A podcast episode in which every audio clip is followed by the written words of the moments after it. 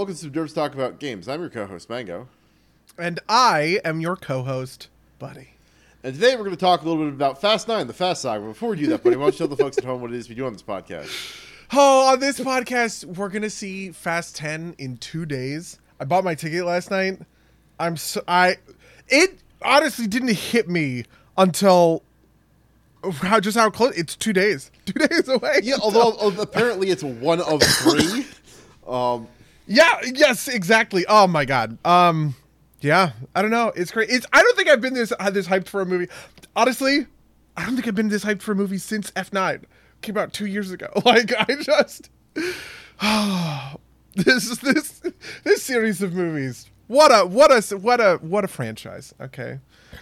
Alright, so I, I said this to Buddy before we started, but I'm gonna rush us through the pre-spoilers. You're gonna get a spoiler warning on this because you know this is a recent enough movie, right? Yeah. But there's some spoilers. That And going into about. it unspoiled is great. I would recommend it, honestly. All right, so let's give our pre-spoiler opinions. Buddy, I know you like this movie a lot. Yes. Uh, you know, I would have normally said that Fast 5 is the best one, but I'm lying. F9 is the best one. It's my favorite. It is the culmination of all of these things. It, it's the kind of it's, it's it's the kind of movie that um you know like Avengers was, right? Or Infinity War or honestly Fast 5 was, right? Um in the sense that it requires a certain amount of buy-in. You have to kind of understand the lore, you have to understand the characters, their relationships with one another. But if you do, if you walk into this movie with that context, it's a transcendent experience. At least it is for me. Um, famously, I cried seven times when I saw it in theaters. I listed each of the seven times. I don't even don't remember. I'm trying to go back and find that tweet um, from you know however however long ago. Um, but I cried just watching it last night. I couldn't. I it. What a what a picture! This is what movies are made for, Mega. That's my that's my take. Um, I am slightly less hot on this movie. Uh, to put it like I don't. So be clear. I think this is a perfectly fine movie. It has done this thing for me that a lot of these movies have done, which is in the beginning I start to not quite like it, but then it turns me around by the end of it.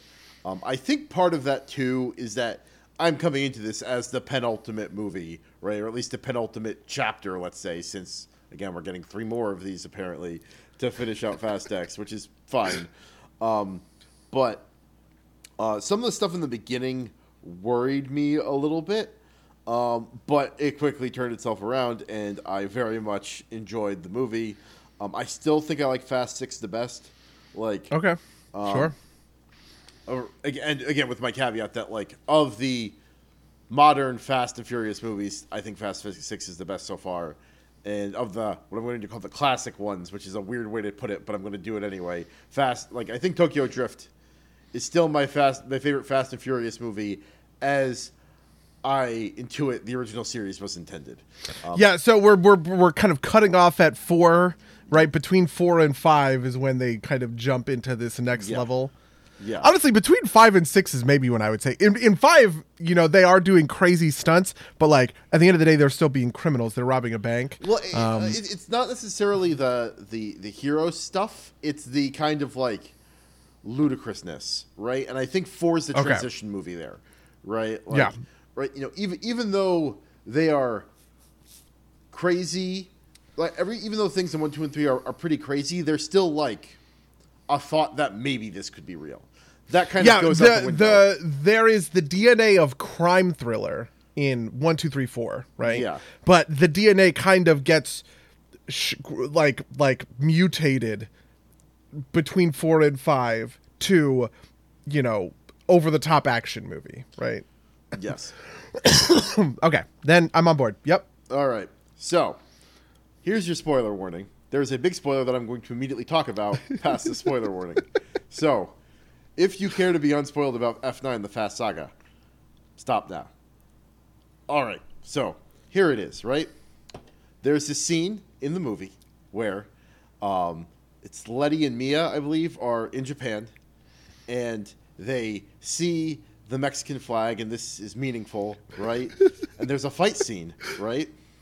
And um, at the end of the fight scene, our heroes are on their back feet, but then a sniper takes out three of them. And I think to myself as this is happening, ah, this is the thing I predicted. This is the thing where Giselle, we didn't see her die, so this is Giselle, right? But I forgot. This is fucking Fast and Furious, right? There's no twists. Everything is played as straight and stupid as possible. It's fucking Han. How the fuck? He's alive. nothing nothing is fucking sacred like i have Yep. like off the backs of this i have some stuff to talk about for 10 that we'll get to but you know it's just what like like of like there is some stuff in this movie like i think the magnets are fucking stupid just because like like they have a level of unreality to them that like don't even wor- doesn't even like work Oh come on! Uh, really? I, I okay. Well, that's fine. We'll no, talk no, about it- later. It's not that magnets that strong exist. It's that they work exactly as the plot wants them to, not like Yes, a right. Like strong- they magnet into the truck the whole the car from like a million miles away. And it's like the cube. What is it? The cube something rule would like. How on earth would that ever or work? So it's it's not even that aspect, right? It's like they Yeah. the cube they, they pull the, the car in, but like nothing else on the block is affected, right? Like it affects things as the plot wants it to, right? Yes. And like you know, Sure. I don't require realism, but I do like a little bit of internal consistency, right? But again, I don't it doesn't bother me that much. I just like I am much more forgiving of the space stuff here because like you know they can do space, right? Like you know I believe that they can do space, and the space stuff itself consistent, right? Like.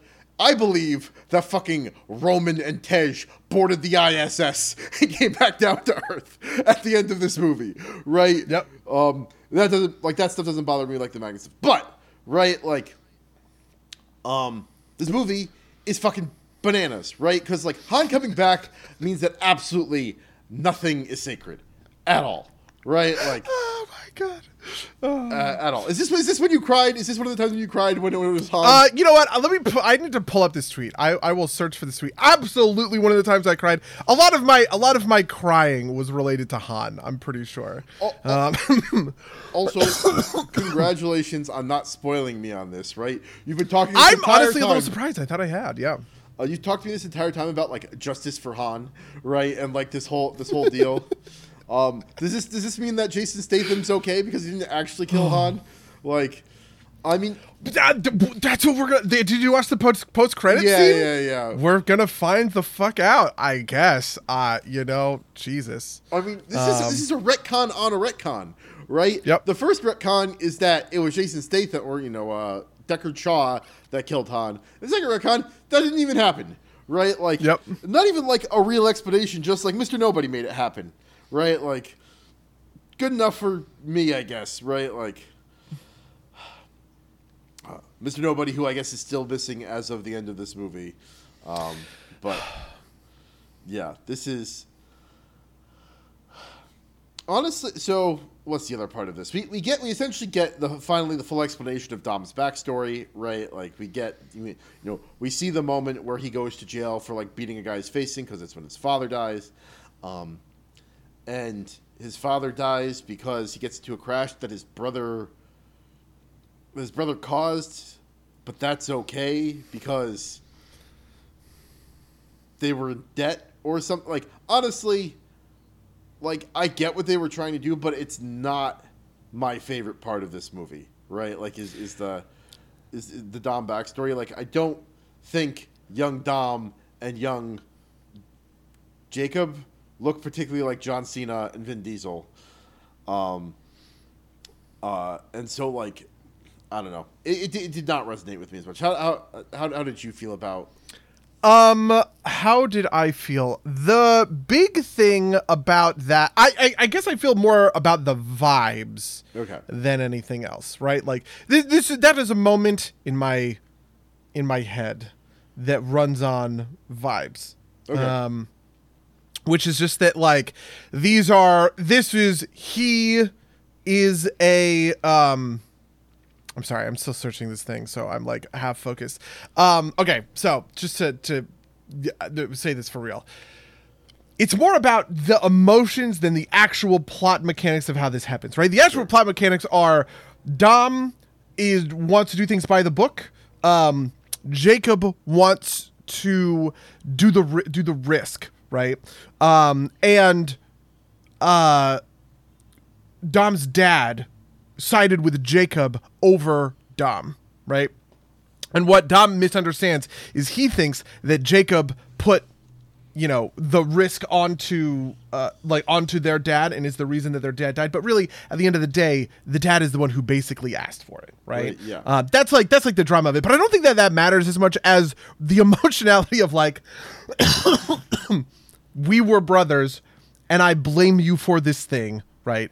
And it deteriorated our relationship in in like such a way. And i i buy into that piece of it without necessarily like caring. Like i don't even think i could have explained the mechanics of how it happened if i didn't see it yesterday but i could have told you oh um you know dom thinks that uh jacob betrayed him right?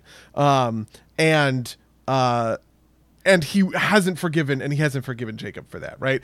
And so yeah, I guess that's kind of where I fall on it. I there's a lot of stuff in a certain sense that I would almost say lives in this kind of like vibes area, right? Um based on just kind of like what I don't even know how to how I would like it's almost like rule of cool, but like Yeah. rule of sincere emotionality. Okay. Does that make sense? Yeah, no, I buy you know, that. Yeah, yeah. yeah. Like for instance, I don't super believe that Dom wouldn't, you know, go into action at the beginning of the movie, right? When he kind of has this like denial of the call to adventure sort of thing, Right, right. which to be fair, I hate this trope in general, right? But like I understand like the emotions of it that like Dom is a is like the reluctant hero being kind of called back to action. F- sure, fair enough, that kind of thing. Yeah, no, that makes about that. That makes that makes perfect sense to me. Um, yeah, no, I, I I guess I feel that. Um, yeah, what else? I don't know. This this movie is kind of like a blur to me, just because like it's I like I said, it, the magnet stuff I didn't like a lot, and because that's like such like it's the pivotal gadget of the movie. Like you know, previously it's been harpoon guns or whatever. Um, that kept distracting me, and also I just like didn't like a lot of the action as much. Um, some of the stuff was cool, right? Like, um, like John Cena riding like a three mile zip line through the fucking city. It's like that zip line like just keeps going, right? Like it's fucking hilarious. Um, in like that totally like this is stupid but sincere way. Um, also, Yeah. um, I think you'll you'll appreciate this. Um, when Dom like crashes like the thing like the like the tower down on him and all those people, and he like falls in the water and has the out of body near death experience. My mind jumped to uh, the Last Jedi when Rey is like exploring her past in like the like the cave mirror. Um, and it's like you know this this kind of works, right? Like I will I will give it that like it is it is the cheesiest scene on the fucking planet, but I think it works. And uh, Okay, uh, so by the way, I do want to confirm that yes, when Han shot the three guys chasing Letty and Mia, I did cry. Uh, so what what are your seven happened. prime moments? Uh, the first one is realizing that Dom named his kid after uh, Brian, which was a detail that is not unique to this movie. I had just forgotten it, Okay. and it just gave me feelings. Okay. Um, then when Mia showed up at the base to help track down Jacob and says that Brian is with Brian, that one just got me for some reason. Um, I don't know. Just every time they refer to Brian as having this like perfect idyllic life in the background, just hits me. Uh, when Han showed up at the base and hugged the crew, especially Dom, I cried. Those are two cries kind of back to back. When Jacob comes back at the end to help Dom take down the bad guy, and they work together to flip the truck with their magnets, and Dom saves Jacob like, and they're so in sync even though they hate each other and everything. I was just on board for all of that. Uh, when Han shows up at the family barbecue at the end of the movie and hugs the Tokyo Drift crew, that one got me. That was the time I cried last night. Was that moment? It just oh, it's so good. And then when Dom asks little Brian if he's ready to say grace at the family barbecue, oh, so emotional, so emotional. A lot of them are about Brian. A lot of them are about. Uh, a lot of them are about um, or, Uh, how- uh, Han rather. So I have to ask, how do you feel about Brian driving up at the end of the movie? That's supposed to be Brian know- in the car, right? Like, That, yeah, that is supposed to be Brian in the car. It's his kind of car. He drives the Japanese imports. I think it's like a Toyota or Yeah, something, yeah. right? Um, I guess I didn't cry there. Maybe I was already. I was still crying. I don't Yeah, know, man. Like, No, I- you know. So I just, like how how do you feel in general about it? Do you think that you think it was tasteful? Oh, absolutely. I, th- all of this I think is great, right? Um, it's sort of the opposite in my in my mind of um, what it feels like. Uh, a lot of the Disney Star Wars stuff has felt like with people who are dead, like Carrie Fisher, um, the guy who played Admiral Tarkin, where they sort of do these, um, uh, CGI you know. CGI faces or whatever.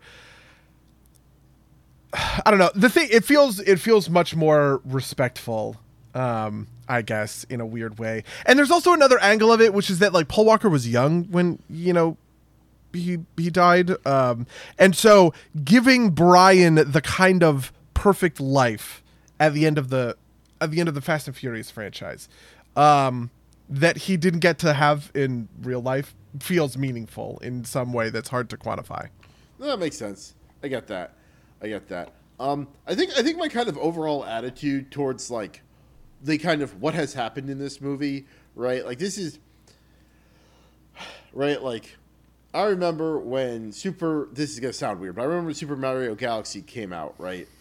And everybody's like, "Well, what else is there left to do?" Right? Like then there was Galaxy Two, which is kind of just like a direct sequel, and then they did Odyssey, which managed to top Galaxy, even though like kind of like the you know the purported stakes aren't actually higher, right? Like it's the same, Yeah. like it's technically smaller stakes because it's like on Mario World or whatever, like the Mario Planet.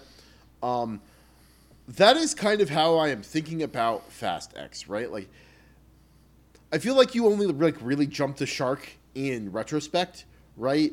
And so what needs to happen with like Fast Fast I think this is why I'm a little bit more ambivalent on Fast 9 is like if Fast 10, Fast X can land this, right? Or like jump the shark, basically jump the shark harder and then go out on that, it will be perfect.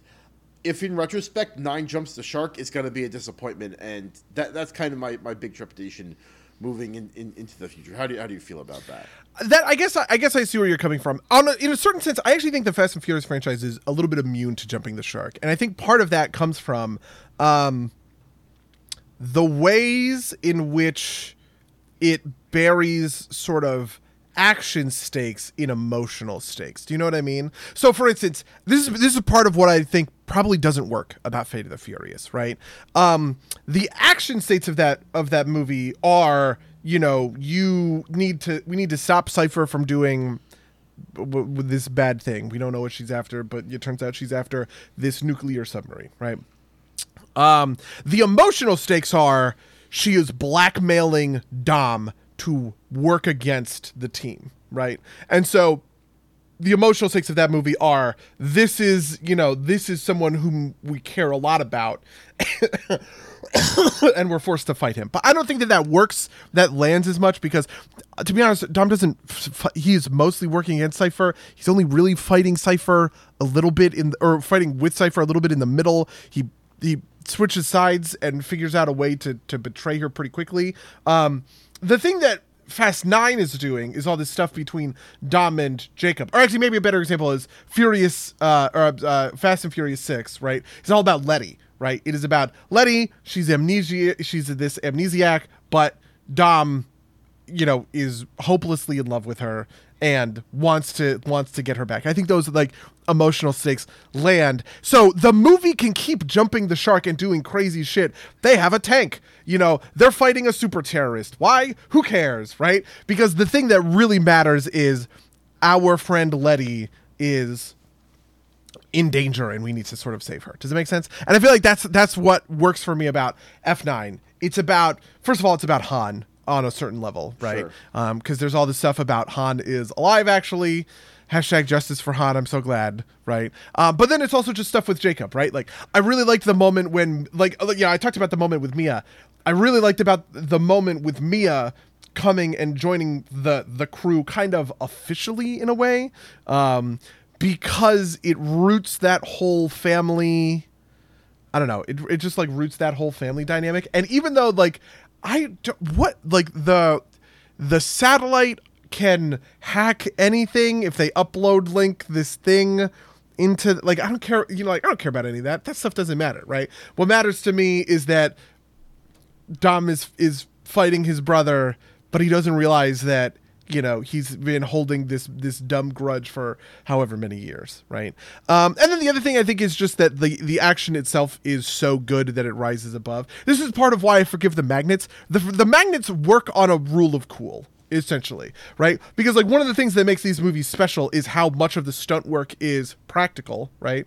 Um and you know sure i know when they turn the dial it's not actually a magnet but like watching them driving down the thing and the cars are being launched at the beast. And the beast is a real thing. They made this real gigantic bus convoy things and catapulted cars into it right? And it just kept driving. Seeing all of this stuff happen in reality is cool right? Or like there's the, the moment where dom is um, being chased by another car and he drives by like a like a like a silverware store basically, right? And he turns on the magnet and it pulls all this stuff out. And they have this shot where the people are standing there and this stuff flies by them out the window. That that shot was practical. That was real, right? Those were real people with real knives flying out the window or whatever, right? And I think all of that stuff is what makes it work. In fact, the action scene that I'm probably least on board with is the one in the very beginning. So I kind of agree with you a little bit about like the movie kind of lost me because there is quite a lot of CGI in that like minefield chase. But, and this is crazy, the final bit where they jump onto the they put the car on the rope and Dom like nails it into the tire and he swings the car that was practical which is insane to me Wait, right really? like that was practical. yeah yeah yeah i mean it's it, so it's dressed up with cgi right like Right. obviously dom doesn't actually Yeah, Vin you know, do Diesel's whatever not but they, actually in that car, right? Like, yeah, exactly. They but they really swung. They really swung that car into a cliff, and then they filmed it right. And it's like that's the stuff that I think makes uh you know the action rise like rise above right. Um, so. I don't know. I guess that's that's sort of how I feel. The, it's it's sort of a two pronged approach to how I feel about like jumping the shark in these movies. So I, I think I, I, I, think I largely agree with you, but I think you need to keep like, if you don't necessarily like raise kind of like the the purported stakes, you have to raise the stunts, right? Like, like Sure. I, I do think that like, like if Fast Ten was just like you know a soft reboot of you know Fast and Furious One, right? Like. I don't think that would work, right? Like, I mean, I guess if it was a soft reboot, like maybe because it'd be a reboot, but like you, you know, like if, if it was at the same, level, you couldn't do the thing where the street racer driving under the truck, which was the coolest stunt that they did in the first movie, exactly. right? Yeah. Right. right. Yeah. You you you, abs- you absolutely could not. Um, and I Yeah. think and I think that's what, what that's what I mean. Right. Like is I think Fast Ten needs to have more bombast or at least arguably more bombastic stunts. Right. Like or at least Yeah. uh, at, at parity. Um, otherwise, it, I I just don't think it'll work. Um, and that that's what I mean by like we, we will know if it has like because I think I think jumping the shark jumping the shark gets talked about in this kind of like a relatively objective way. Um, and I think like I think it's really a thing in the rearview mirror, right? Like you could say that the series jumped the shark at like four or five or six, right? But it keeps jumping bigger sharks, right? And so it keeps kind of you know elevating what the what the movie is, and I think that that works, right? Like, um, Yep. and so I think they need they think they need to land it with ten in order in order for it to work. But I'm getting ahead of myself. I think I do want to talk more about Fast Ten uh, later. But what other things do you want to talk about about this movie in in particular? Uh, man, what other things do I want to talk about this movie in particular? One of the other things that, I thought was fun, um, and interesting was the way in which the universe has been built up around these characters at this point. Um, because like I said, I like I feel like that is like an ingrown part of the thing. Like there's the whole part where Dom goes to visit um uh the the mom Shaw, right? Uh Queenie. you know, Deckard Shaw. Yeah, Queenie, right, yes. Um and like that stuff I like that stuff doesn't make sense unless you have seen these other movies and you understand Sure. like who this character is. But I love her and that sequence just as like this little sprinkling of oh we're gonna be in you know edinburgh we're looking for this thing. Do you know about it? Right. And here's this contact from a previous movie who matters to the story and can deliver on like this piece of the puzzle. Right. Um and then they do this whole thing with the lamborghini which i really loved. Um I don't know why. They've done this a couple of times. Like these, I, I guess we've gone through three of them now. Like dense London car chases are fun for some reason, um, and um and it's like and that to me is maybe some of the best this is maybe where the fast and furious comes alive the most in these later movies is like accessing these pieces that you know like didn't necessarily exist before but now they do. Or or for instance there's another detail that was great which was um leo and santos in prison right and he's hanging out with them and they reveal this bit about the fuel line um that like connects it in dom's brain to what happened to his dad, right? Like there's plot relevant information, but it's being delivered by two characters who like were legitimate characters who existed in, you know, 4 and 5 and I think they showed up in 7 but maybe not, right? They never really quite graduated to the main ensemble the same way that like, you know, Roman or Tej did, Yeah. right? Um, or even Ramsey weirdly enough. Um, and so, you know, like that kind of stuff. Um, how do you feel about like I guess this is all world building. How do you feel about the world building behind the the Fast and Furious franchise? Um, behind the behind the whole franchise, um, I don't I, I don't really know, right? Because like, there's it, it feels like there's not a lot of. It feels like there's not really a lot of like world building, as it were, there, right? Like, you could like you know there's like shades of stuff, right? Like there's Mister Nobody and like you know Ryan. Um, what's what's what's the CIA dude? Uh, the funny the funny man, Ryan Reynolds.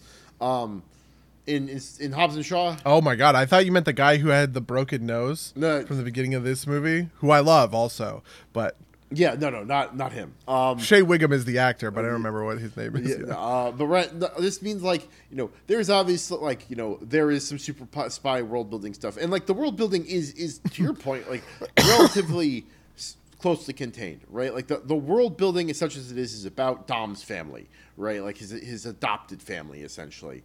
Um, uh, and so I think that that theming is strong, but there's not a lot to build there, right? Like you know, um, basically every like the, the the the most consistent point in the movies is the fucking house, which gets rebuilt at the end of this one, right? Like, um, but like everything else, is just kind of like in flux as it needs to be. Um, and the fact that like you know the recurring characters, I think are neat, but I don't feel like like and like you know it, it if it's it's fine, but it's like it, it's I think it's only fine mostly because like I don't care like because it's a kind of like a head empty movie, right? Like, um, there's like a version of like if this were a serious movie, right? There's a version of the complaint where like you know oh it turns out like you know seven people in the universe matter and they all know Dom, right? Um, and this movie is a fun action flick, so that doesn't matter, right? Like I don't care, um, but I don't find the world building to be particularly compelling, I guess. I mean, I enjoy that there's a consistent through line, but like, I don't know. I feel like I feel like the thing I'm really highlighting that I like about it is the small touches in a way Okay. of when these characters show up and how they show up. Um which is maybe something that I don't know I can th- I can think of another kind of movie that delivers on this sort of cuz like a lot of these movies that have uh like that exist in greater continuities, right? Like the Marvel Cinematic Universe, um the DCEU or whatever, they go through great lengths to either acknowledge or brush over the rest of the continuity. So, for instance, um, Ant Man, the original Ant Man from 2014, he has that whole thing where he goes to Avengers Mansion and he fights Falcon or whatever, and like that to me is too much, right? It is, it is like, um, I don't know, it's this like bombastic, heavy-handed, like It's fan service.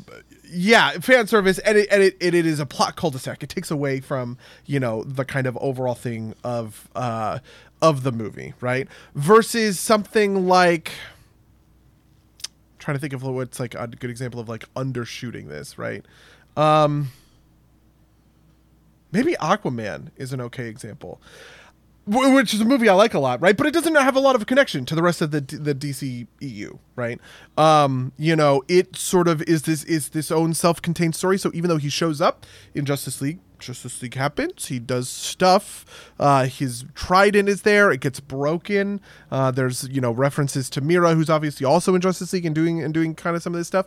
Um, you know, that's maybe a movie that is underserved by a connection to the overall sort of cinematic universe. Whereas uh, I my some of my argument is that Fast nine sort of lives in this just right place, right? Yeah. Um, I, I see what you're saying, but I think that that's only because, again, it's like a movie that we don't take super seriously, right? Like, I feel like if like I were putting on my like you know deep art critic hat, right, and I was like mad at like Cape shit, but it was Fast and Furious movies instead, and like there's a there's a density Okay. problem to this, right?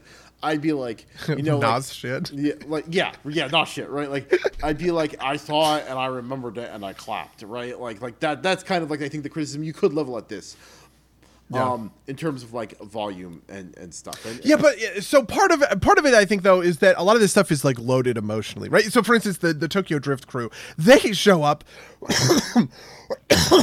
excuse me.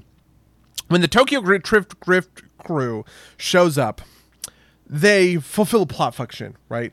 They are there to be set up and pay off for getting Tej and Roman into space, which is a fun Yeah. comedy beat that we can cut to in between our kind of like action set pieces or whatever. But there's an emotional underpin, like something um, emotionally underpinning them, which is that Han is alive. This is the movie that brings Han back into the fold. Sure. And they show up at the family barbecue and they get to hug Han. This is part of why I think actually the movie earns Han coming back to life more than a lot of other movies have earned other characters coming back to life that we thought were previously dead. Um, even movies that I think did it right, um, and and did it and did it well, do it less well than with Han because it focuses so hard not on the raw logic of how did this happen, right, um, but on the raw emotion of why does this matter to our characters, right? Um, and I care about Han coming back because I see how much it matters to Letty and Mia, right? Who are people who really care about Han, right? Uh, I see how much it matters to Sean uh, and Twinkie and the Tokyo Drift crew um, because they care. They really care about Han, um, and it's like it's sort of the opposite of you know, like when Ant Man fights Falcon there there isn't anything there, right? There's no there's no emotion or drama tied up in that. It is just to service this plot detail, right? Sure. But the addition of the extra sort of level of emotionality, I think is what is what makes it good and not bad resurrecting someone from the dead. Does that make sense? maybe um like i get what you're saying i still think to me a lot of it's that you know it's it's a movie that i don't have to like take super seriously but i also I, I will also admit that part of this i am sure is that i watched han die four months ago not 10 years right like so- Yeah. Oh no, th- there is no amount. I'm thinking about. There, I, I've I've had a couple of these in my life, and they are truly transcendent experiences. Which is the like incredibly long reveal plot twist. So maybe the best example I can think of is the Venture Brothers. The Venture Brothers executed on a 20 year plot twist, and I'm sure we will cover the Venture Brothers. Not all that in in the future. They're making them. They're making a movie. That's the end of the the show. Is this movie? Um, but there's a plot twist at the beginning of the final season of the show because now they're doing a movie. There's a plot twist um, that answers this question that has been running for the entire length of the show. And that show started in 2003, right? And this came out like 2021 or 2020, right? So it is like it's like a 20 year it's like a 20 year plot twist. And like how many of those have there been? and how many of those can be satisfying is just an insanely limited number. Maybe actually another. Oh, I'm sorry. I just uh, maybe another good one is Order of the Stick. I was talking about Order of the Stick earlier, right? There is a there is a delivery on a plot twist that was set up in 2003, also a thing from 2003, I guess, right? That has just now been like revealed to us. And it's just like there is some extreme level of satisfaction that comes with that, that having had that happen basically um and part of that is han is definitely like han coming back right um you know it, it, it's a little bit not quite as clean because obviously Fast Five and you know Fast and Furious Six come out. Han is still there. These are technically the prequels, right? And then you realize that Furious Seven is the is the present day kind of gap or whatever. Um, but uh, but yeah, having the having this guy come back to life and be be added back to kind of the main cast and the main ensemble uh, feels really good, especially because he part of the other thing I really liked about Han coming back into the team is that Hobbs was in here. Um, and in the way that I had sort of talked about how Hobbs' competing energy in Fate of the Furious brought brought it down, this one leans so heavily into what I was talking about with this Vin Diesel, you know, sincerity. Um, and Han is right on board for all of that, right? You know, he has his whole thing with the the girl, um, you know, the the daughter of the two Japanese scientists who's like a plot MacGuffin or whatever. But like, you know, that level of sort of emotionality is the kind of thing that like the Fast and Furious movies execute on. Um, and it, that's part of why it felt so good for Han to kind of come back and slot into you know, and slot into the rest of the team because because he matched the emotional tone and he was kind of replacing someone who didn't match that emotional tone. Does that make sense? Yeah, yeah, I guess. Sure, I'll give it to you. Um, I'm not as convinced, but you know, it's a fun. Yeah. you know what? I will wear you down, okay, with my with my. yep, maybe maybe you will, but um, I don't know. I, I also felt like I felt like this movie was kind of like it felt more hollow, not in like an emotional way, because I will agree with you, the emotion, the emotions here, but it felt like a lot less memorable than the other ones. And I, I can't quite put my finger on why. Maybe it's because you can only see like you know Dom catch a person on a car so many times before it seems wrote or whatever, which is like a ridiculous sentence. But like, I no, think- I no, I get, I get you. Uh, so something I was thinking about in terms of the stunts this time, I like the Beast, and I think that the stuff with the Beast is really sweet. Um, especially because, like I said, so much of it is practical. Those are real fucking cars, that, you know. But I kind of think that the the action peaked in six. Six had this insane wombo combo of number one, the F1 car, right? The F1 ramp car was such a good, at, like, I want to say the tank is the best one because I gushed about this tank yeah. literally in every episode since then, right? Um, and just and like it, like I said, I was all practical. That was a real tank crushing real cars, and it looks so good. It's so satisfying, right? Um, but I think maybe the Formula One car is actually the best action in this film or in this film franchise, right?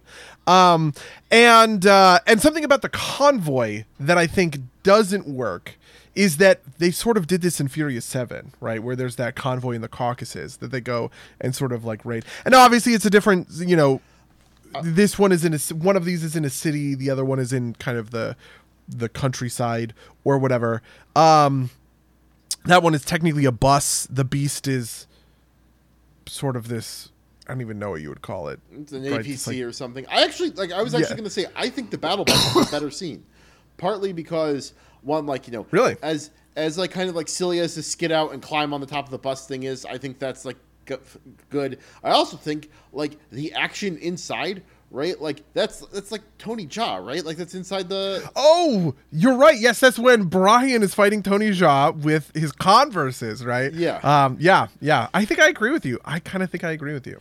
Um. And so like I guess maybe that maybe that's part of it, right? Is like this feel. I think I think you're right. I think you put the, the nail on it. Is um they are in a city, but like that, like they might as well not have been, right? Like it matters, like maybe for like half a minute where they're getting chased by cops for 15 seconds and they pull like the the the fucking uh power lines down on them. Well, so, well, so I think the magnet stuff is cool, but the magnet stuff feels different, right? Like the the magnet stuff.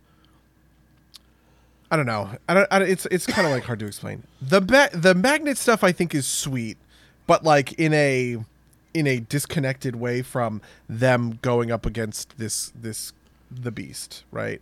Um and I think that and you know, to be fair, I think this is better than some of the other stuff. For instance, I like it better than basically everything in 8. Um Yeah, yeah, I think I like it better than all of the action in eight, uh, like the stuff. But I think it's because the the magnet stuff is cool, right? You know, flipping the cars, you know, pulling cars. The you know when when Dom and Jacob are pulling the cars onto the beast because Jacob gets into Han's car. Um, you know, there's a lot of mechanics about like when Han and Mia magnetize their car to the back of the APC that has the girl in it, and then they're and then they're like fighting in. The, like I think that stuff is kind of is is kind of neat. Um, but I don't super care about like the convoy itself. And then once it gets to the end of the action scene where Dom is in the convoy and he's like using the the beast to block the missiles that are coming from Cipher, like that's kind of where it loses me right? Um, because it just sort of feels like this is a worse version of the battle bus from Furious Seven. See, I, it it as of right now, I it loses me at the magnets, right? Just because like at some point it flips over from like this is a mag- cool magnet thing to like these are magic magnets. It does what the plot wants to do, and the, and are like you know, you know.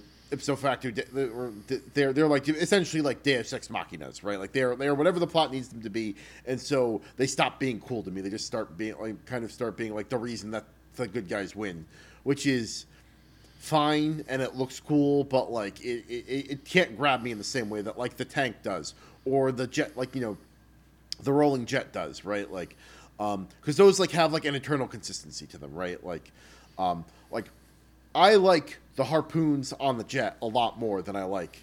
And like you know, like you said, the, the the ramp cars, right? But I like the harpoons on the jet a lot more than I like the magnets because, like, even if they're like not behaving the way you would expect necessarily harpoons to like you know harpooning a, a, jet to behave. They they behave in kind of like an internally consistent way that i feel like the magnets don't right? Like yeah. um yeah i like and yeah, and then and then it also doesn't do the thing. Uh, Furious Seven is kind of the opposite end of the spectrum to me, which is that Furious Seven, uh, the the climactic scene in Los Angeles works, um, but the reason that works is because of these insane over the top moments that are kind of unrelated to cars, right? It is Dom brandishing the the wrenches like lightsabers, right? Stomping the fucking thing and saying that dumb thing about the street and essentially earthbending, I yeah, guess, yeah. in order to like kill Shaw. It is The Rock pulling the minigun off of the helicopter and then using it to shoot the drone, right? Like that stuff. That stuff is all action stuff, and it's all super cool and awesome action stuff. But it's kind of unrelated to the cars. Like the car stuff isn't what makes this cool. Well, you can you can tell in fear in um in F nine, right? Part of what is built to, to be cool about this action scene is that it, they're doing car shit again, right? This is car stuff, right? Um, and um and so in a in a way, I sort of there's like a there's like a thin dividing line between the way those two uh, kind of like do their do their climaxes. Yep, I, I, I think I buy that. I think I think I'm okay with that. Okay, Are the magnets better or worse than the bank vault? From five, I guess, obviously. Yeah, no, I'm I'm thinking. Um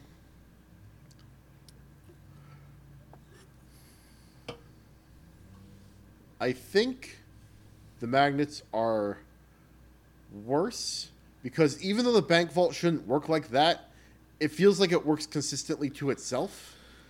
Um, whereas the magnets, the magnets really do feel like plot magic. Okay. Um, and like there's also yeah, I think I, th- I honestly think the magnets might be better if they didn't do the thing with the wires at the very end, because the thing is they're they've been going through this whole city the whole time. The magnets don't pull down any wires.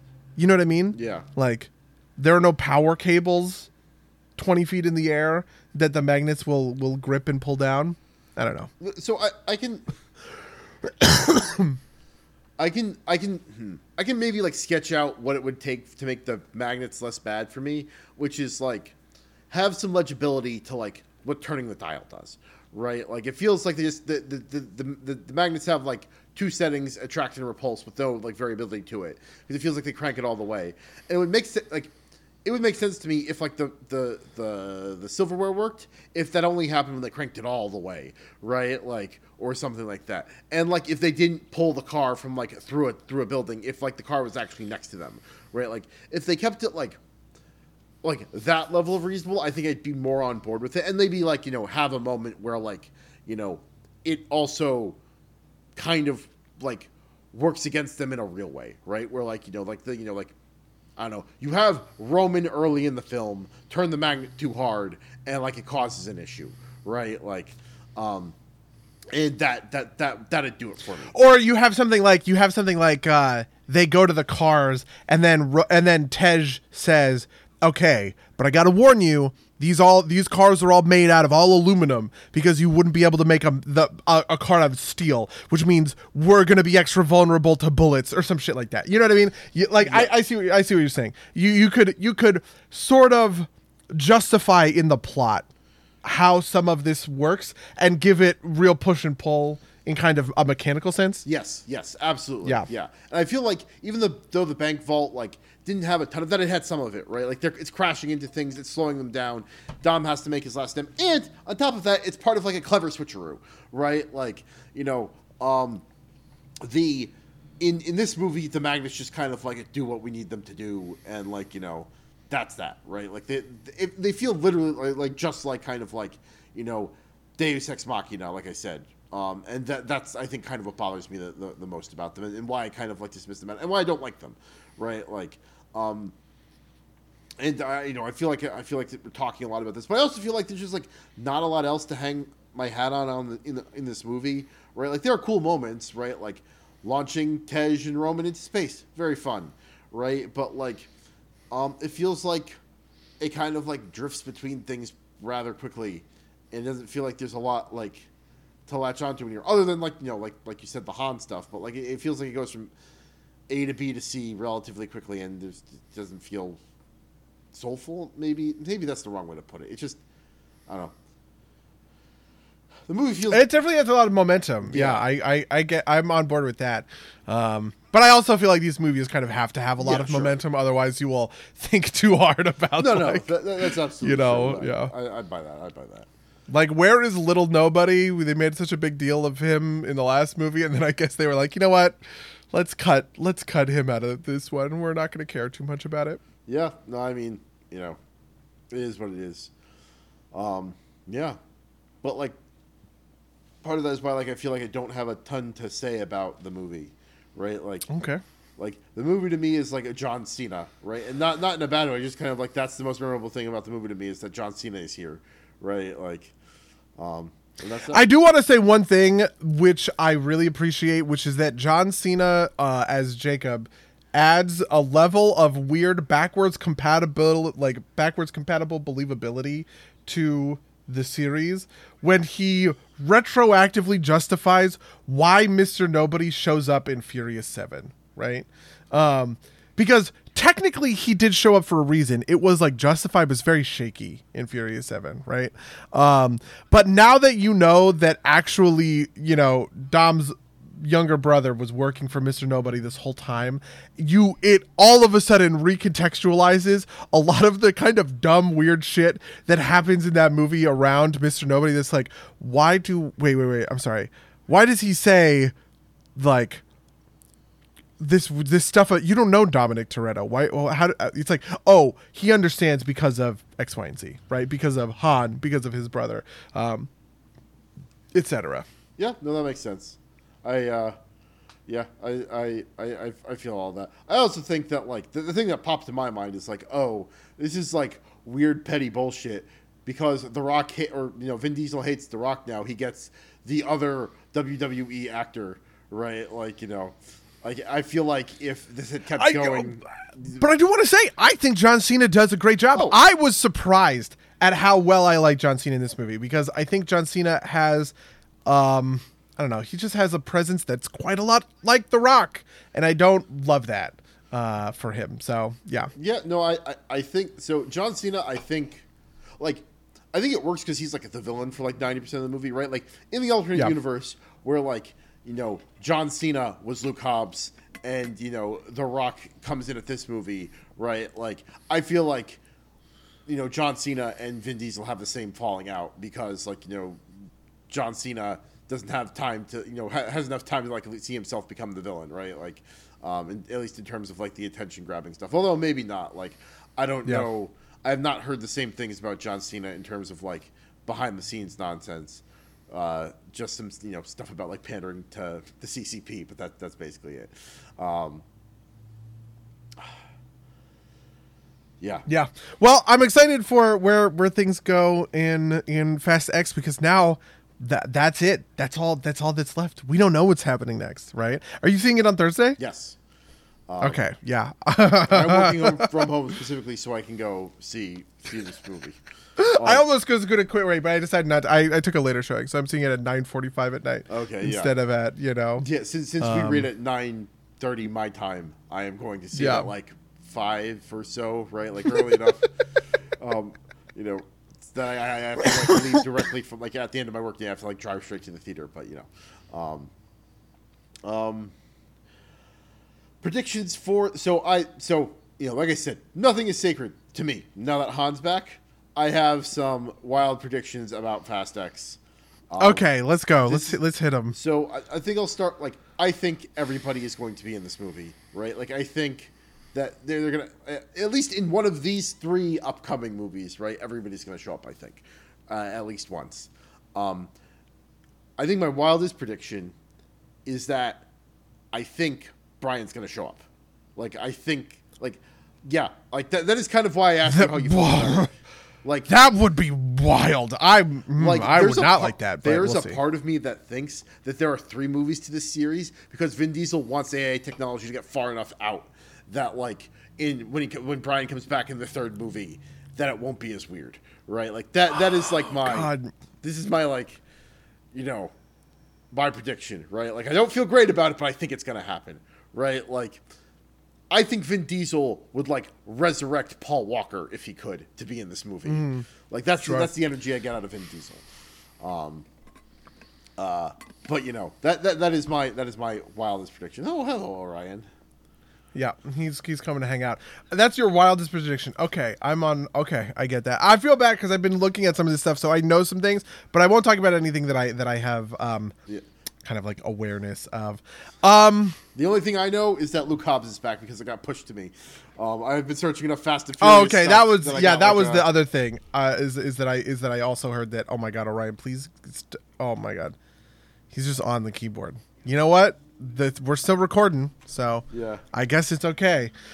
Um, um, yeah, I'm really interested to see how Hobbs comes back into it. Because one of the things that I actually liked about the the post credits thing um, is the idea that Han is back and he is confronting Shaw. Because I think Han and Shaw have really great like the the kind of energy that I was complaining about a little bit in the last thing where they're a little too similar. Han being very um, subtle and subdued, right?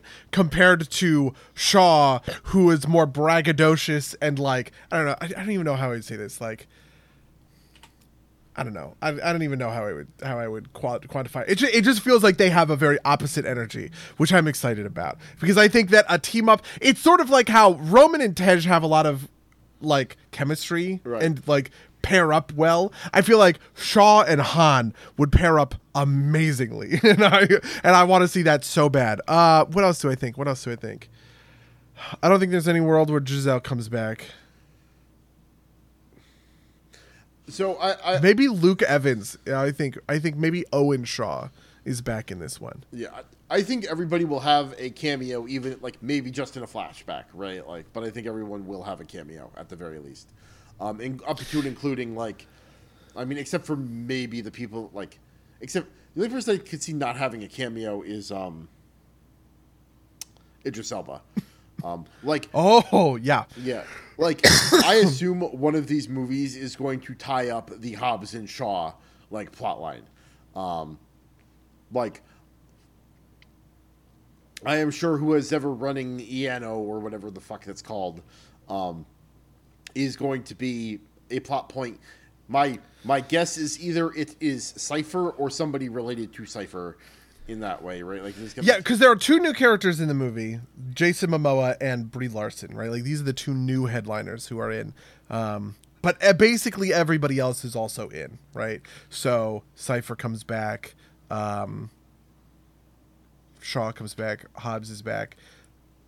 It's interesting. I don't know. I don't know who I think is gonna.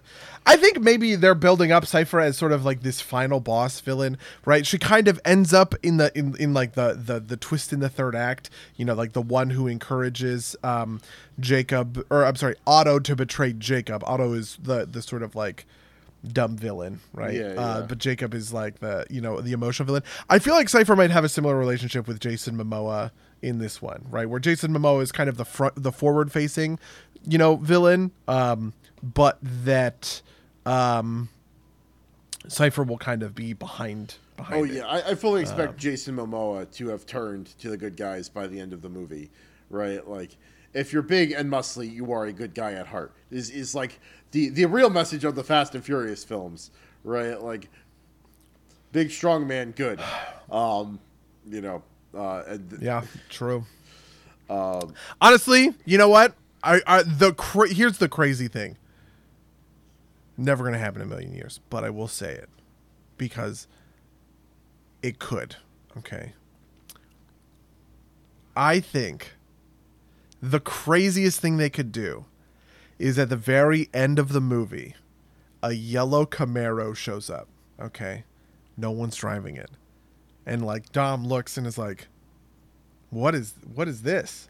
And then that Camaro turns into Bumblebee because the Transformers movies and the Fast and Furious movies are both owned by Universal. Okay, and but that to me that would be the craziest thing to, to ever happen right to have the fast and furious car movies also cross over with the transformers car movies I don't think. but I, are, what are the odds that you would that you would give me on that what would you pay out if i were to put in a dollar and and that were to happen a thousand, like, there's no. yeah it's just no way right The only way that happens is if like they make Brian's kid play like unless they like kind of like, like they loop it somehow, right? That like because it, it, it's just it is weirdly it's not the idea of a transformer showing up in the movie.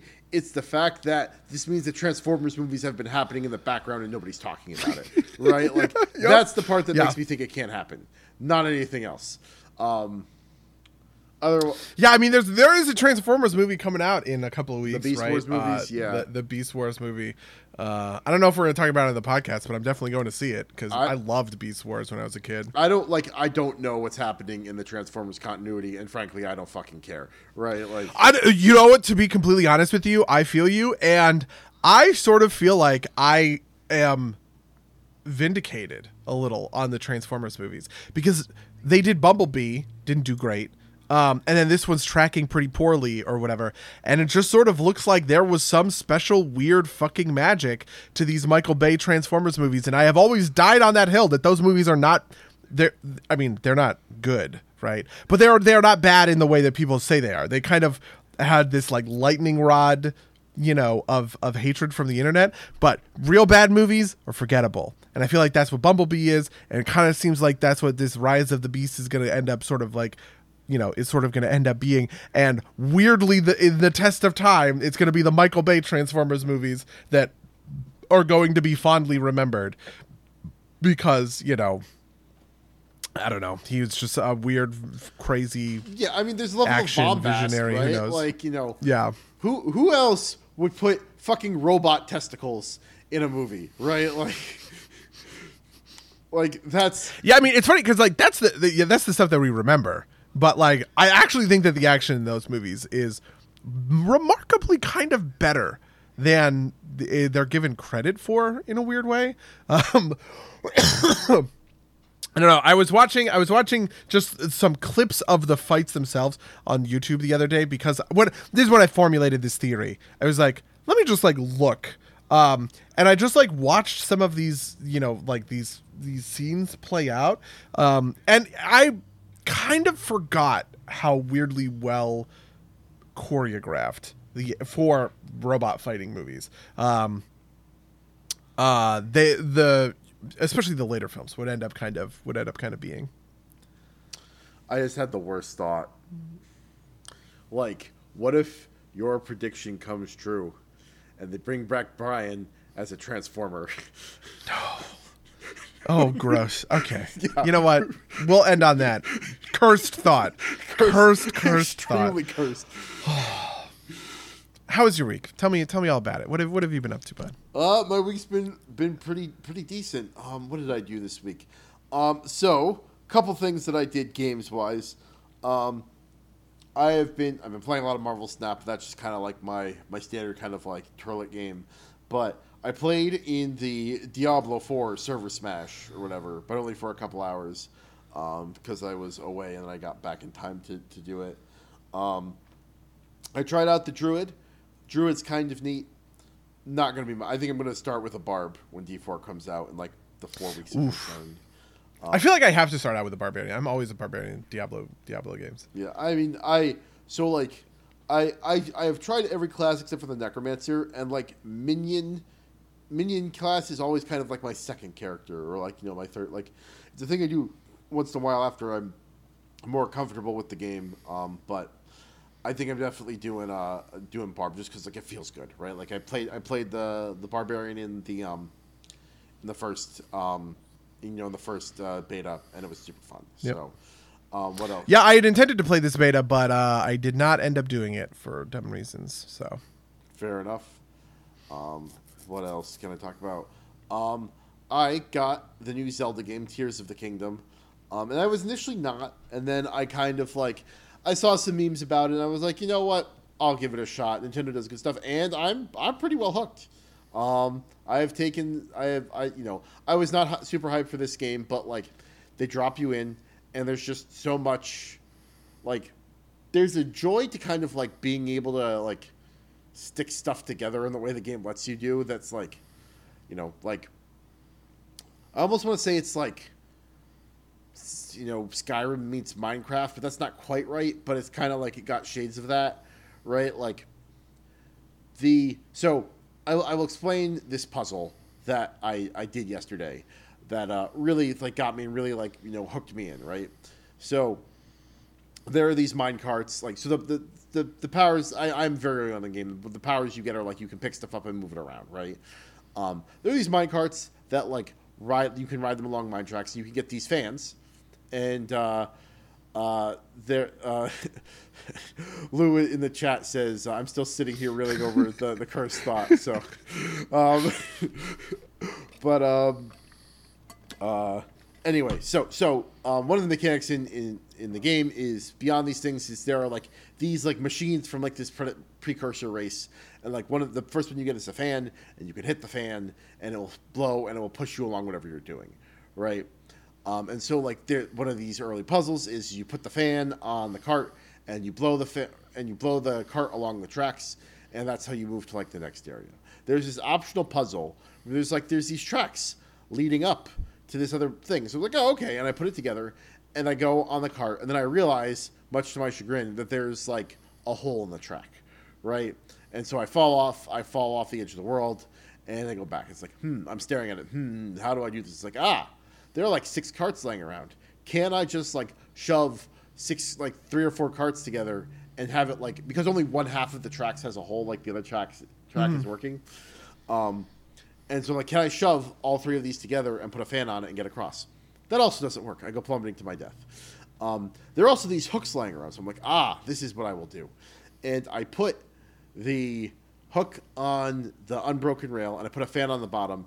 And um, okay, the hook is too light. The fan just like pushes it and it spins instead of like riding along the track, right? Then I try to attach a log to it and ride the log, but that's just not working. Finally, I take the the mine cart. I stick the bottom of the mine cart onto the hook. I hook the hook on the track. I put the fan on the back of the cart.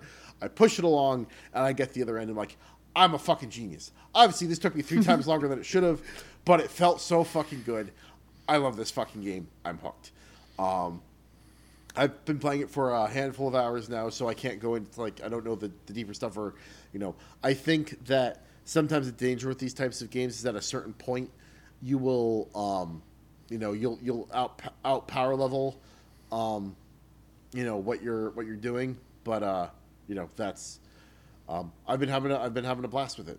Um, yeah, I've got a couple other things, but I'm going to hand the mic over to you, buddy. How, how's your week been going? Oh man, I got a bunch of stuff. Well, so the big thing that I was doing was playing Chorfs finally, uh, Chaos Dwarves, um, for Total War, which I got to be honest is some of the best Total War I've played in my entire fucking life. Holy fuck, do I love Chorfs! The the thing that's interesting about um, Chorfs is most of the, you know, so most of the way the factions work in Total War is you sort of have order factions, you have chaos factions, right? Um, but then you have a couple of other like like aligned factions, right? Like um, you sort of have these um, like Skaven, for instance. They're not chaos aligned, but they're like evil, right? Um, or you might have the undead who aren't chaos aligned, but they're evil, that kind of thing. And one of the things that's interesting but also kind of frustrating about the game is that most of the the order races play kind of similarly, and most of the chaos races play kind of similarly, right? So, for instance, in the Empire, you are trying to take land build it up, control it. You bet you make a functioning economy. You're trading with other order factions, right? That is the that's like the kind of core gameplay, and that's pretty similar for high high elves. It's pretty similar for lizardmen. Um, it's pretty similar for Bretonnia, right? These are all kind of the good ally, the good aligned races, right? And they all have the kind of the same like uh, game plan, right? Whereas the Greenskins and the Skaven have also have have pretty similar you know construction right? Where their settlements are not great they're kind of crappy it's hard to turn them into powerhouses right? Um, and they don't really do trade or anything like that. They're mostly built on raiding and sacking and pillaging right? This is also true of like chaos uh, you know this is also true of like um, uh, uh, undead right? The interesting about thing about chaos dwarves is chaos dwarves are these like insane industrialists, right? Like they they are the perfect evil like Captain Planet industrialist faction basically, right? Um they're slavers, right? Which is also true about dark elves. To be fair, dark elves are kind of a little bit of an anomaly, um which is sort of nice. Like dark elves are a an evil faction that you can play that actually does grow a really strong economy and they grow that on the backs of slaves, right?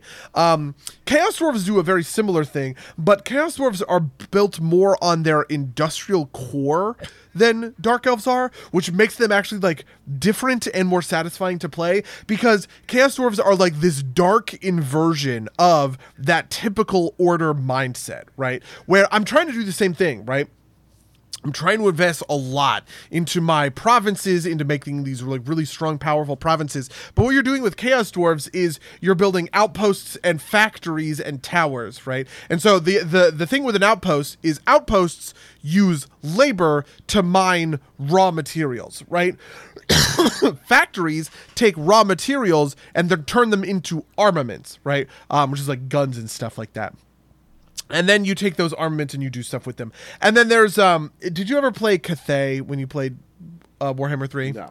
Cathay has a has a thing called trade caravans, um, which is a, a whole subsystem that allows you to send trade caravans from Cathay out into the old world, right? So you can send a trade caravan to Altdorf, for instance. You can send a, a trade caravan to um uh god, I don't know what some of the like Kislev, for instance, right?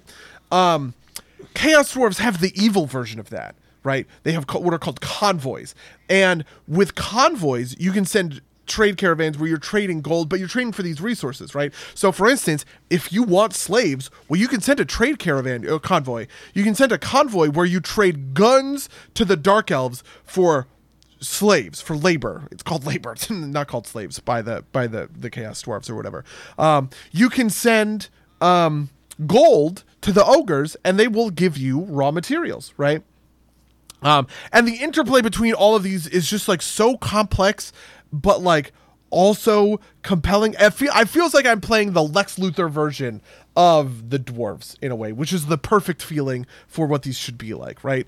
In the dwarf, you know, with the dwarves, you're trying to build this like strong, uh, you know, like uh, this like strong economy. You're building up your your provinces. You're generating money, sort of like hand over fist, and getting these really elite, powerful kind of like artillery units. Well, you're doing all the same stuff with the Chaos Dwarves. You're just taking slaves to do it, right? Um, you know, you're using hobgoblins, uh, which are sort of like goblins, but it's like the special Chaos Dwarf version of goblins. You're using hobgoblins as your kind of meat shields um, in your armies because you need someone to hold them in place so that you can bombard your crazy chaos powered artillery into the right locations and just god it feels so good it is so fun uh playing you know playing these these chaos dwarves um so that was a big part. That was a big part of what i was uh what i was doing. I was also playing uh a lot of hearthstone. Um i'm trying to make as always i don't know. I i'm very i'm very hearthstone pilled right now. I'm, I'm trying to make menagerie warrior work. Um i ended up going on a really insane winning streak getting into diamond with a version of menagerie warrior uh, menagerie warrior being the warrior where you're trying to play as many different creature types as possible. Um i may have cracked the code. I got a pretty good list uh that was you know that was doing pretty well. I don't know. I i could take a look at some of these stats. Um what was I playing? Yeah, I went on a 19 so in one uh version of Warrior I went 17 and 2 over 19 games. Um that was my huge huge climb. I just like went absolutely apeshit with this with this warrior deck. Um and then I and then I modified it and that one I went 7 and 5 with. Um but I'm now in Diamond. I've, I've been kind of fucking around doing other stuff. I found a I found an interesting Enrage Warrior that I went five and two with. That was pretty fun. Um, and then I was just kind of like mucking around with some of the other classes to like clear uh, to to sort of clear quests. I actually really like this meta. I think this is one of my favorite Hearthstone metas. And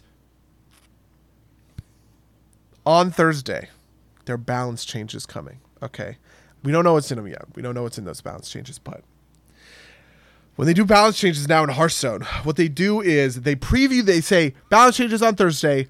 They say these cards are getting buffed, these cards are getting nerfed. And in the getting buffed section, they have from the depths, right? Which is, if you will remember from the Derpies last year, the card that got nerfed in the worst patch of all time that made Control Warrior this garbage deck, basically.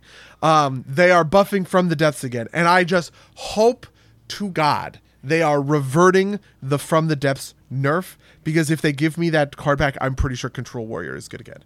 Um, I want it. I just I want it so bad. They might they might do some other stuff. Uh, you know, people are thinking that they will buff from the depths by bringing the mana cost down, but they will also change the effect a little bit. Um, right now, it says you look at the bottom five cards of your library, you reduce the cost of all of those cards by five, and then you pull one of them, bring it to the top of the top of the deck. Um, what might end up happening um, in uh, is they say, okay, well, this is now a three mana spell again, but it only reduces the the mana cost by two instead of by three. That kind of a thing. Um, which you know, if they make that change, kind of fair enough. Uh, you know, it. I, I I would get it. I would understand. Um, Hearthstone right now is weirdly being terrorized by a super high win rate deck that nobody is playing. Um, Unholy DH is broke. I'm sorry, Unholy Demon uh, Death Knight, uh, not Demon Hunter, is broken to an insane degree. Just this ability to flood the board with stats, um, reload really efficiently. You know, just kind of keep generating threats over and over and over again. Um, uh, weirdly absolutely farming aggressive decks. This is this is kind of not super true. A lot of the time, these aggressive decks are uh, uh, kind of duke it out with one another, and they have kind of like strengths and weaknesses. Um, ty- typically, you want an aggressive deck to be the best deck in the metagame. Uh, but the thing that's so impressive about Unholy is that it is just definitively the best. It like it actually does kind of poorly against the control matchups, um, but it just absolutely dumpsters these aggressive and mid-range matchups where it can seize the board and take initiative and never kind of let go. Um, so that one's that one's getting nerfed, but weirdly the format just doesn't care. I don't know what it is. Um, on on one of the one of the top end podcasts, there's a podcast called the Vicious Syndicate podcast for Hearthstone, um, where you know data from the top one uh, top thousand um, top 100 um, of of legend players is is kind of getting like filtered and people talking about this a lot. Um, the interesting thing is nobody's playing this this unholy death knight deck. It has the most bonkers win rate you know we've probably seen in a, in a long time. Uh, but i guess i don't know the deck is just too simple it's too straightforward to play. Uh, for some reason people have kind of been playing other decks which has created a metagame where actually the format seems more balanced than it is. It's just that nobody really wants to just like downright win with a, a pretty straightforward swarmy unholy death knight deck so yeah according to an ad i saw online you may be entitled to compensation from hearthstone for reasons loot boxes whatever yeah i did hear about that it is a exceptionally stupid class action class action lawsuit that i saw Yeah, Uh, there's another one I think for Steam as well. Um, there's been, I think there's a couple like there's a law firm that's like trying to get something going uh, uh, around kind of like the e-commerce stuff in the game space. I don't know. I don't trust any of that. Just not because like there might be a case, but I'm also pretty sure that like if you sign up for one of those, like I'm gonna lose my Steam account, right? Like I don't want to, I don't want to risk that, right? Like yeah so, um, but you know, if you think you might have a case, talk to a qualified lawyer, not to us. Um, True. Um, interestingly enough, and question for you: Did you watch Guardians Three yet? no, Oh, okay. Never mind then.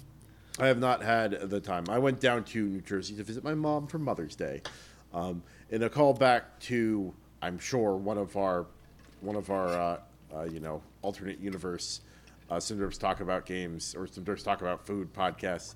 I went to a place in Newark um, that I know we've talked about. I don't know if we've talked about on the cast. Uh, Fornos of Spain. Um, Oh, yep. excellent. I recommend it to anybody in the That is, Newark. that is weirdly right by my. My dad probably lives maybe like a quarter mile from there. Okay. Like half a Yeah, mile yeah. from there, because he lives in the Ironbound district now. Yeah, yeah.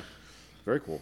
Um, uh, but yeah, um, what else? Um, so one other thing I wanted to call out is um, on YouTube. Are you familiar with Aunty Donna? Mm, nope. They are Aunty Donna. They are like a comedy group. Um, they have a thing on Netflix. But they are also part, and they, they have a YouTube channel. They also have a thing. They're Australian. They're an Australian comedy trio.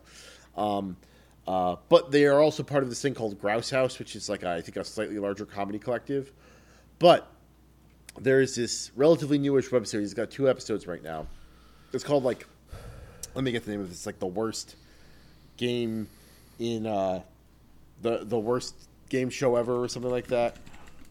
Let me see if I can find this real quick. Uh, do come on. Uh, the most upsetting guessing game. So, ah, uh, uh, so the most upsetting guessing game. The way it works is, is you have a, a bunch of people, or you have essentially a host and uh, three or four contestants, and um, the host just kind of like facilitates. But the contestants, there is one who play the, the the it's an improv game, and the uh, setup is that one of the players is hosting a party, and he has to guess what the other three players are, the characters they are playing. But they are playing extremely convoluted and um, and hard to guess characters. Um, and this is hilarious because it's like about halfway through the episode, they just start screaming at each other. Like you get to that point where it's like, we want to be done with this and we need you to guess the answer, right? So they start getting like more obvious with their clues. But like the first episode, which I have to like to just give you an idea.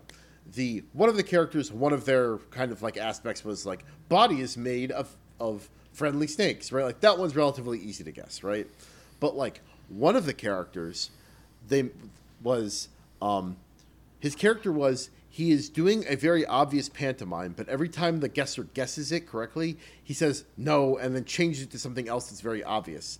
And one of his other things is every three or four times that happens, he goes over to the ho- like the host of the game and like mutters about recasting the party host, um, like like like having to reshoot the thing. But it's just part of the game. But like the woman who's playing the party host doesn't know that, right? And is kind of like starting to have like a minor mental breakdown in the middle of the show.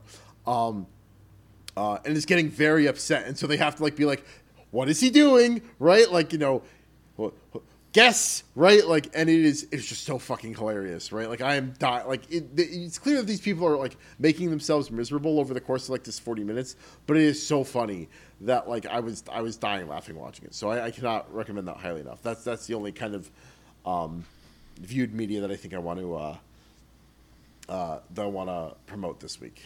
Yeah, I mean, I've been watching. I've been watching The Boys again. I'm trying to get through the the next season. I've also been trying to watch Barry. Barry has been hard. Barry season three is a rough one. Um, Barry season two was fun because like it was still kind of funny in like a dark comedy slapstick way. But Barry season three is just like really hitting you with that like, this is a really fucked up guy, and I'm just like, hey, ah, yikes, um, sort of way, right? Uh, which is interesting. You know, I I I think of myself as a guy who likes that stuff, um, but it's easier when it's like, you know, Saul Goodman, for instance.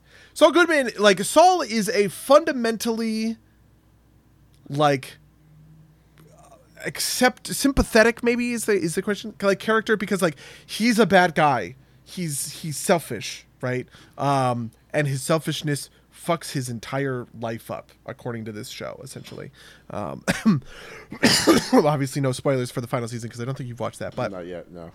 you know um but my my thing with Saul Saul is an addict, right? He is he is addicted to his selfishness. He is addicted to his bad behavior, right? And you watch him, you know, go cold turkey, and then you watch him relapse. Um, and th- there's something compelling about that, uh, in a way where I can recognize he's a bad guy, but I have a lot of sympathy for him, um, and I find him like really interesting to watch the kinds of things that Barry ends up doing, again, no spoilers, are the kinds of things that I am just like, oh my god. And I, I, I don't know. It's just hard. It's just real hard to watch. Um, but I want to because we're in Barry season four now, and I really and it's the final season, and I want to see how it ends because I've said Barry is very very good. Uh, so I don't know. I'll try and get get back through it. For some reason, I went to the boys off of that of all things, just because I had never seen season three, and uh, like a clip popped up on YouTube, and I was just like, you know what, I'll just get it over with. Let's let's go. Um, and so I've been watching back the whole thing, and once again, I think it is a no thoughts head empty show, but I have realized why it is, and the reason why it is is actually pretty simple. And it, it's ironically enough, it is because of uh, the same principle as magnets, right? Um, which is that the show is sort of unrealistic morally speaking. Um, th- the boys is such a cynical take on superheroes and like the world right that it actually kind of beggars belief. Like i it is an unbelievably evil show in a sense. And i think it's funny because the boys is kind of coming at you from this perspective of this is what superheroes would really be like. But no i no i don't i don't think that's true I don't think that's the case. I don't think it makes a good case for that.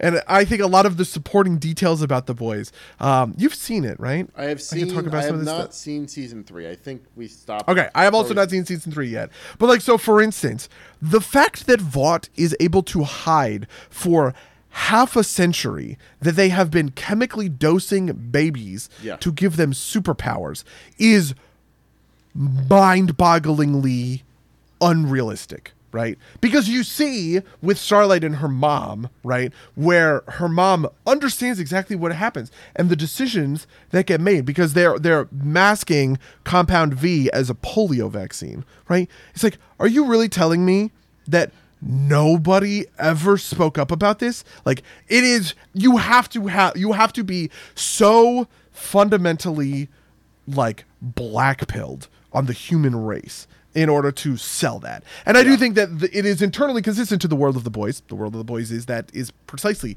that evil and that cynical, right?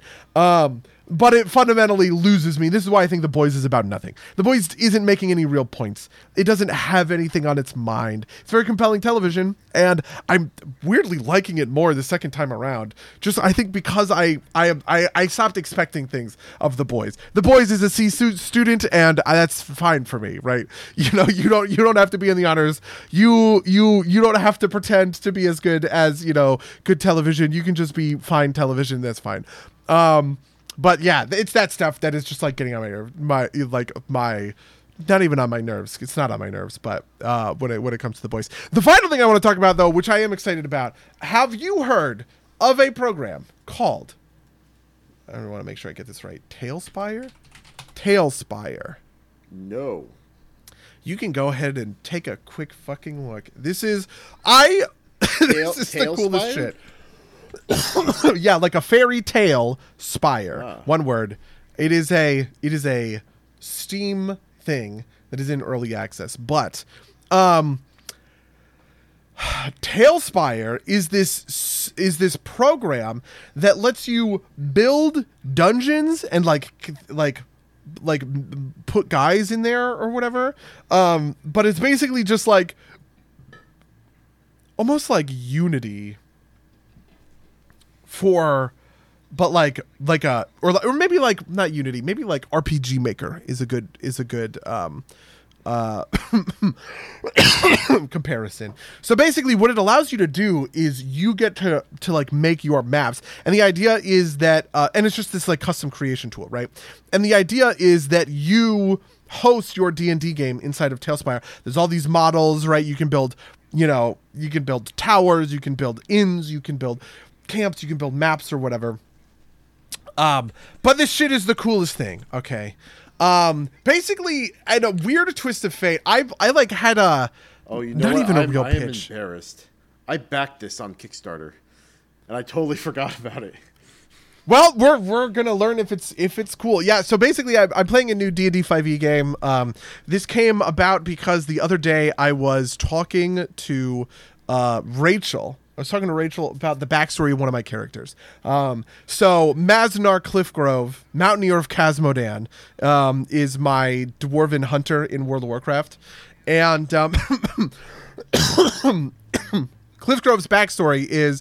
Um, that he's the member of a of a dwarven tank crew, right? So if you remember in Warcraft three, there are like dwarven siege engines, these these siege tanks. Um, in the Alliance military, it's like one of the units that they can build.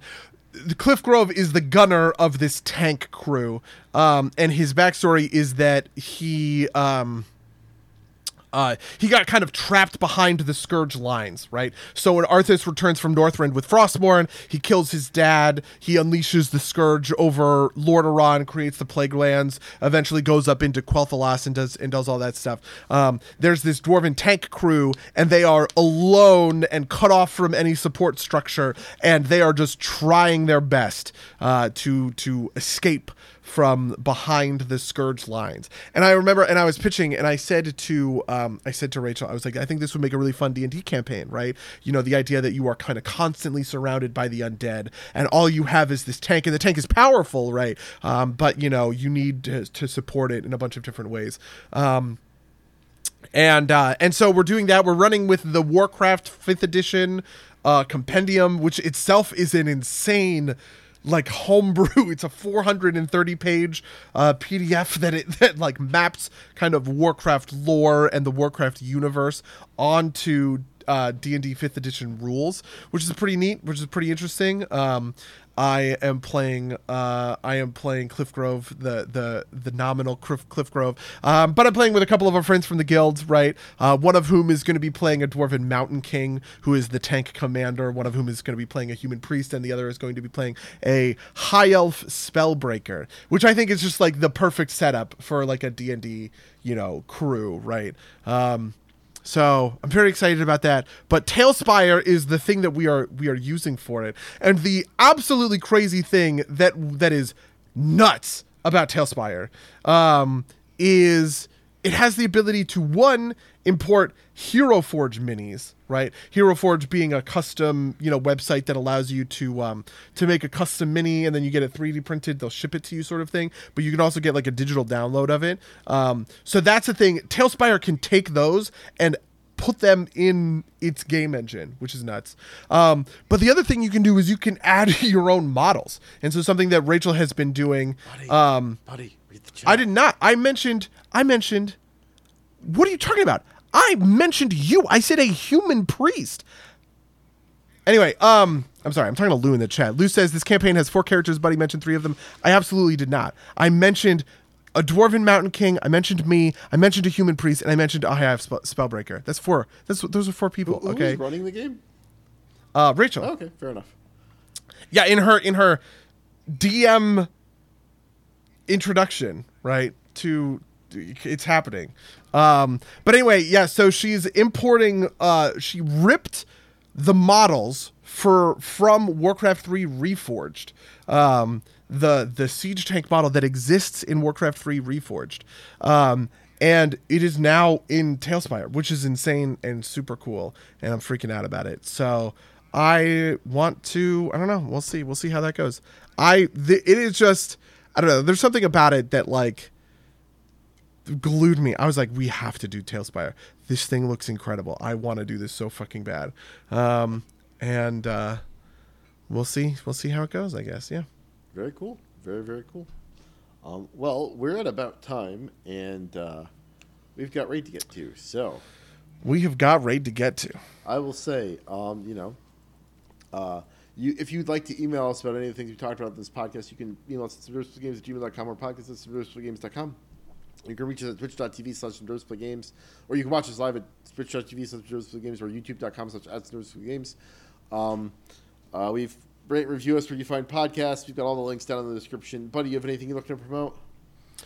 Uh, no, I have nothing I'm looking to promote. Well, with that, I'm going to say uh, until next time, dear listeners. Until next time, loyal listeners.